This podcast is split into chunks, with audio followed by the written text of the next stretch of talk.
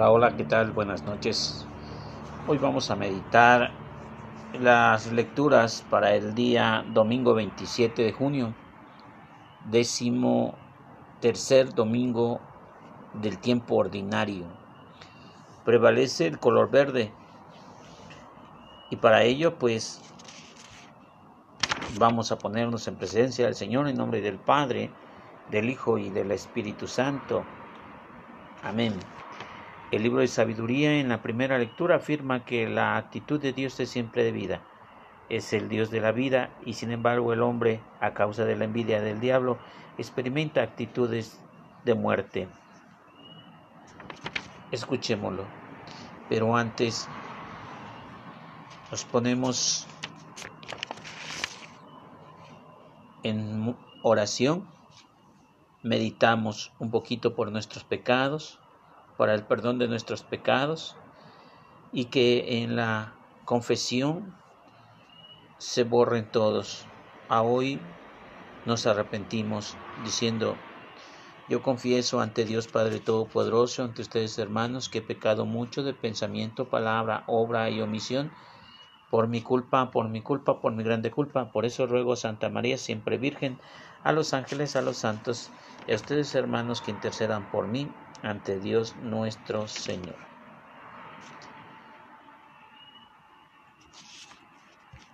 Escuchemos la primera lectura.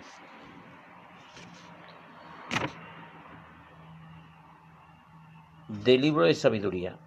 Dios no hizo la muerte, ni se recrea en la destrucción de los vivientes. Todo lo creó para que subsistiera las criaturas del mundo son saludables, no hay en ellas veneno mortal. Dios creó al hombre para que nunca muriera, pero lo hizo a imagen y semejanza de sí mismo. Mas por envidia del diablo entró la muerte y en el mundo y la experimentan quienes le pertenecen. Palabra de Dios. Te alabamos, Señor. Al salmo responsorial contestaremos. Te alabaré, Señor, eternamente. Te alabaré, Señor, pues no dejaste que se riera de mí mis enemigos. Tú, Señor, me salvaste de la muerte y a punto de morir me reviviste. Todos. Te alabaré, Señor, eternamente. Alaben al Señor quienes lo aman. Den gracias a su nombre, porque su ira dura un solo instante y su bondad toda la vida. El llanto nos visita por la tarde y por la mañana el júbilo. Todos. Te alabaré, Señor, eternamente. Escúchame, Señor, y compadécete, Señor. Ven en mi ayuda.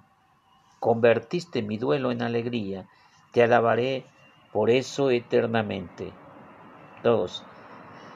Te alabaré, Señor, eternamente. Cuando San Pablo estuvo en Jerusalén, Pedro le encomendó preocuparse de las necesidades de la iglesia madre. San Pablo cumple esa petición y por ella invita a los corintios a ser generosos como lo fue Jesucristo. Escuchémoslo. De la segunda carta del apóstol San Pablo a los corintios. Hermanos, ya que ustedes se distinguen en todo, en fe, en palabra, en sabiduría, en diligencia, para todo y en amor hacia nosotros, distíngase también ahora en su generosidad. Bien saben lo generoso que ha sido nuestro Señor Jesucristo que siendo rico, se hizo pobre a ustedes, para que ustedes se hicieran ricos en su pobreza. No se trata de que los demás vivan tranquilos mientras ustedes están sufriendo, se trata más bien de aplicar durante nuestra vida una medida justa, porque entonces la abundancia de ustedes remediará las carencias de ellos y ellos por su parte los socorrerán a ustedes en sus necesidades. En esta forma habrá un justo medio, como lo dice la Sagrada Escritura, el que recogía mucho, nada le sobraba, el que recogía poco, nada le faltaba. Palabra de Dios, te alabamos Señor. Aclamación del Evangelio. Aleluya, aleluya, aleluya. Aleluya, aleluya, aleluya. Jesucristo nuestro Salvador ha vencido a la muerte y ha hecho resplandecer la vida por medio del Evangelio. Aleluya, aleluya, aleluya. Aleluya, aleluya, aleluya. San Marcos presenta a Jesús como Señor de la vida y de él brota una fuerza capaz de curar. Los dos milagros del Evangelio de hoy nacen de lo que fue de la fe que nace de Jesús y de la fuerza y él la fuerza. Escuchemos. Del Santo Evangelio según San Marcos. Gloria a ti, Señor Jesús. En aquel tiempo, cuando Jesús regresó a la barca del otro lado del lago, se quedó en la orilla y ahí se reunió mucha gente. Entonces se acercó uno de los jefes de la sinagoga, llamado Jairo, y al ver a Jesús, se echó a sus pies de los jefes de la sinagoga, llamado Jairo, y a ver a Jesús se echó a sus pies y le suplicaba con insistencia, mi hija está agonizando, ven a imponerle las manos para que se cure y viva. Jesús se fue con él y mucha gente lo seguía y lo apretujaba. La gente, entre la gente había una mujer que padecía flujo de sangre de hacía los 12 años. Había sufrido mucho en manos de los médicos y había gastado en toda su fortuna, pero una vez de mejorar había empeorado oyó hablar de Jesús y vino y se le acercó por detrás entre la gente y, se le, y le tocó el manto, pensando con, que con solo tocarle el vestido se curaría. Inmediatamente se le, se le secó la fuente de la hemorragia y sintió que su cuerpo le estaba curado. Jesús notó al instante de una fuerza curativa que salió de él y se volvió hacia la gente y le preguntó, ¿quién ha tocado mi manto? Sus discípulos le contestaron, ¿Estás viendo cómo te empuja la gente y todavía preguntas quién me ha tocado? Pero él seguía mirando alrededor para descubrir quién había sido. Entonces se acercó la mujer asustada y temerosa al comprender lo que había pasado. Se postró a sus pies y le confesó la verdad. Jesús tranquilizó diciendo, Hija, tu fe te ha curado, vete en paz y queda sana de tu enfermedad.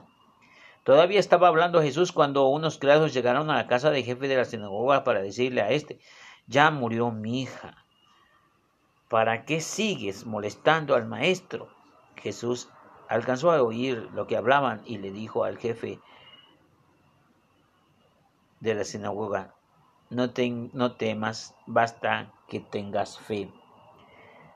No permitió que lo acompañaran más que Pedro, Santiago y Juan, el hermano de Santiago. Al llegar a la casa del jefe de la sinagoga, vio Jesús al alboroto de la gente y oyó llantos y alaridos que daban. Entró y les dijo, ¿qué significa tanto alboroto? Y la niña no está muerta, está dormida. Y se reían de él. Entonces Jesús echó fuera a la gente con los padres de la niña y sus acompañantes. Entró donde estaba la niña. La tomó de la entramano y le dijo, Talita que significa, oye niña, levántate. La niña que tenía doce años se levantó inmediatamente y se puso a caminar. Todos quedaron asombrados. Jesús le ordenó severamente que no lo dijeran a nadie y les mandó que le dijeran, le dieran de comer a la niña. Palabra del Señor. Gloria a ti, Señor Jesús. Para el día de mañana el Evangelio nos depara unas preciosas reflexiones. Además, es día del Señor, Dais Domini, día de estar en familia, día de un regocijo familiar, pero también de estar con Dios. Hemos dicho de manera presencial que faltar a misa es una de, uno de los pecados muy grandes. Tú que dices ser cristiano, tú que dices ser católico, el hecho de que no vayas a misa indica todo lo contrario. Veamos pues analizar ah, sobre la, la, primera lectura. La primera lectura del libro de sabiduría dice que Dios no hizo la muerte. Dios no nos hizo para la destrucción. Dios no hace y desbarata las cosas como a veces nosotros construimos luego desconstruimos o destruimos. Dios lo creó para que subsistiera eternamente. Pero definitivamente nosotros destruimos todo. Dice, las criaturas del mundo son saludables, no hay en ellas veneno mortal. Realmente nada es, es malo. Los alacranes atacan porque se sienten atacados, las serpientes por lo mismo. Pero nosotros le, le tenemos pavor simplemente porque sabemos que su veneno es mortal. De esa manera también nosotros no confiamos en Dios y colaboramos con destruir a la naturaleza. Al igual, Dios creó al hombre para que nunca muriera. Dios lo hizo con amor, a imagen y semejanza. Solo que la muerte llegó por envidia del demonio, lo hemos visto en el, libro de Job. Si hay alguien que nos ama, lo hemos dicho, hay alguien que también nos odia. El Salmo 29 nos dice, bueno, repetimos, te alabaré Señor eternamente. ¿Y cómo no vamos a, alabar al Señor si, si nos hizo eternos? Somos eternos espiritualmente. No moriremos a pesar de que este cuerpo tenga que perecer. Antes de que viniera Jesús, nuestras almas estaban perdidas. Pero cuando vino Jesús el día sábado, dice la palabra de Dios, que bajó a los infiernos para liberar a los que creían en el Mesías. Desde luego nosotros tendremos ya eh, esa dicha de que Cristo ha pagado por con su sangre por, nuestros, eh, por nuestras vidas, ha pagado ya nuestros pecados. Lo que nos mantiene aún a distancia de Dios es el pecado en la tierra y la culpa en el purgatorio. Pero después de librarnos de todas esas cosas, después de que Dios haya consumado en nuestra vida todo rasgo de pecado para entrar a la vida eterna, porque no hay nada impuro que, entre, que pueda entrar al reino de los cielos. Solamente Jesús nos hace dignos y después de purificarnos como quien pasa por el fuego, estaremos ante la gloriosa presencia de nuestro Creador, Dios del universo, Yahvé de los ejércitos. Eh, y desde luego, ¿cómo no alabar al Señor? Dice, alaben al Señor quien lo ama, denle gracias en su nombre, porque su ira es solo un instante y su bondad es toda la vida. El llanto nos visita por la tarde y por la mañana el júbilo. Eso quiere decir que Dios es amoroso, Dios es poderoso, misericordioso. Escuchémosle al Señor. convertir, convertiste mi duelo en alegría.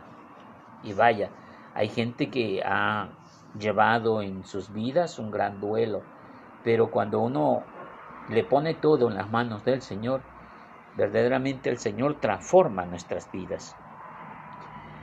De la segunda lectura, el apóstol San Pablo a los Corintios les habla con respecto a la fe, porque dice, ustedes que distingue todo, en fe, en palabra en sabiduría, los elogia. Dice ahora, también en diligencia, pero también ahora quisiéramos que fueran generosos. Porque generoso ha sido nuestro Señor Jesucristo, porque siendo rico se hizo pobre. Estos textos de la segunda carta de San Pablo a los Corintios los sacan muchos hermanos protestantes para sacarle dinero a sus feligreses, cuando menos los líderes. Y los feligreses entienden esto como que es parte de Dios. Aquí le llaman la doctrina de la abundancia.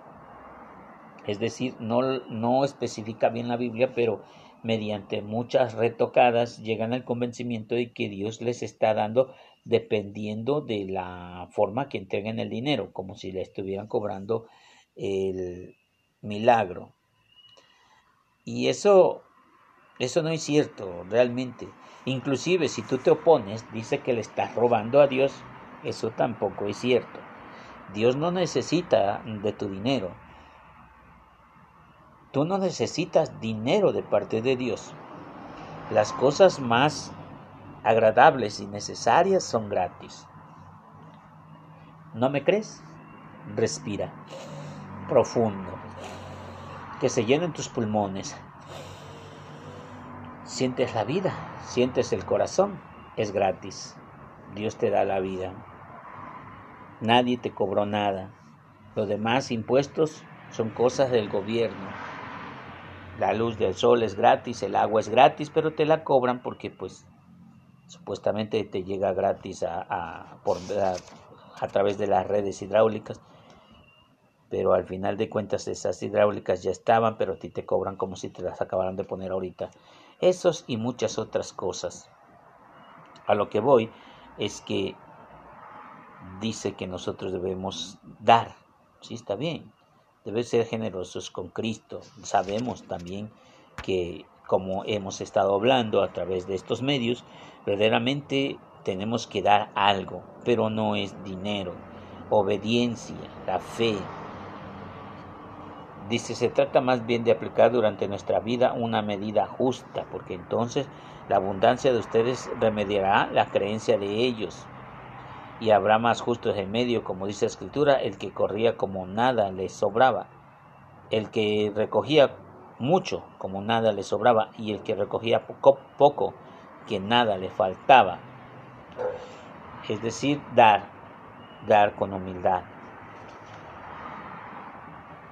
En el Evangelio, el Evangelio tiene algo en común con la primera lectura sobre la sabiduría, sobre la entrega, sobre esa sanación y esa certeza de fe. En la primera son dos, el Evangelio de San Marcos nos presenta dos milagros. El Evangelio de San Marcos tendrá esa característica principal, la misericordia de, de eh, nuestro Señor Jesucristo plasmada en las puño y letra del evangelista San Marcos. La primera es una mujer que sana en el transcurso de ir a visitar a una niña que ya está muerta, bueno, que estaba agonizando.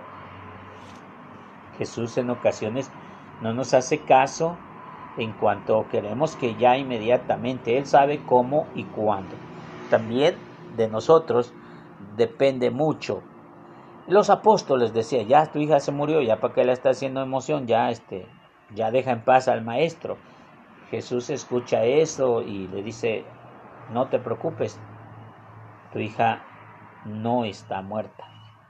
Pero en el transcurso hay una mujer que tiene fe, que lleva años sangrando eh, y que si siente que si toca el manto podrá quedar ella sana. Y si lo hace. La misericordia de Dios abarca a todos, porque dice que el que crea será salvo. eh, si bien el libro de sabiduría dice que Dios no hizo al hombre para la muerte, entonces Dios hizo al ser humano para la vida. Y en esa vida estamos entonces apremiados por su gracia bendita. Eh, también dice, aquella mujer sintió la presencia de Dios y Dios sintió la necesidad, sintió la sanación, sentí como, dice, sentí como que alguien tocaba mi manto. Pero ¿cómo no van a tocar tu manto si todo el mundo te está queriendo agarrar? Estás viendo. Entonces dice, vete y queda sana de toda enfermedad. Dice que todavía estaba hablando con ellos cuando llegaron de nuevo el jefe de la sinagoga. Ya se murió tu hija, ¿para qué sigues eh, molestando al maestro? Cuando alguien está destinado a hacer un milagro, va a costar un poquito de trabajo, pero este, hay que insistir, no queda de otra. Insistir como este hombre que su hija ya había muerto, antes estaba grave. Cuando iniciamos el Evangelio dice que había eh, una muchachita que estaba grave, pero ahora ya pasado el tiempo y por detenerse la niña murió, pero dijimos que las cosas de Dios tienen su tiempo. Entonces fue hacia la niña y cuando vio a sus familiares, muchos llorones, eh, quejas, este, inclusive mucho llanto, y a pesar de que estaban en ese dolo, hay una reacción negativa. Hay una reacción negativa y le dice, la niña no está muerta, está dormida. Y ellos se, se aceleran, se enojan y dicen, pero ¿cómo? estás diciendo eso, que no te das cuenta que ella está muerta. Ella, eh, Jesús eh, habla con los padres, entra a donde está la niña, la toma de la mano y le dice talita cum, que significa óyeme, niña, levántate. Y se paró, levantó.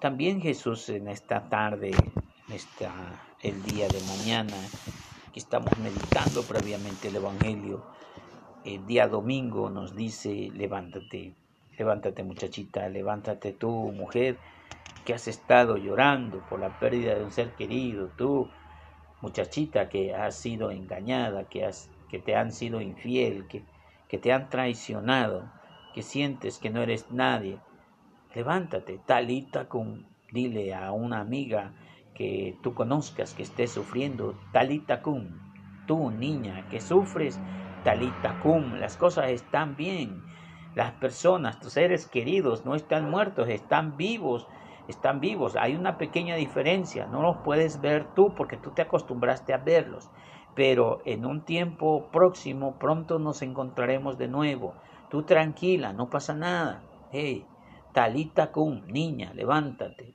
Porque a veces no es que te caigas, eh, esos son partes de, parte de la vida en, las caídas y levantadas. Lo peor es que no te, ya no te quieras levantar. Ánimo, talita cum, levántate. El Señor te llama para estar con Él. Demos gracias pues al Señor diciendo, Señor Dios Padre bondadoso, te doy gracias porque tú me enseñas de que esta vida es pasajera, esta vida sin ti no tiene caso vivirla. Tú me enseñas que a través de tu sabiduría, que lo más grande es la dicha de tenerte en nuestros corazones mientras vivimos, porque al mismo tiempo tú nos das vida y nos das un salvavidas para llegar a ese destino que es mientras atravesamos por este mundo que es un lugar de tentación. Y que sin embargo del otro lado en la, en la playa nos esperan nuestros familiares, familiares, amigos y todos aquellos que creyeron en ti que murieron con la esperanza de la resurrección y que yo, al igual que ellos también, un día pereceré, un día moriré, me partiré de este mundo, pero tú me estarás esperando allá, Señor, porque siempre has estado conmigo. Gracias, Señor.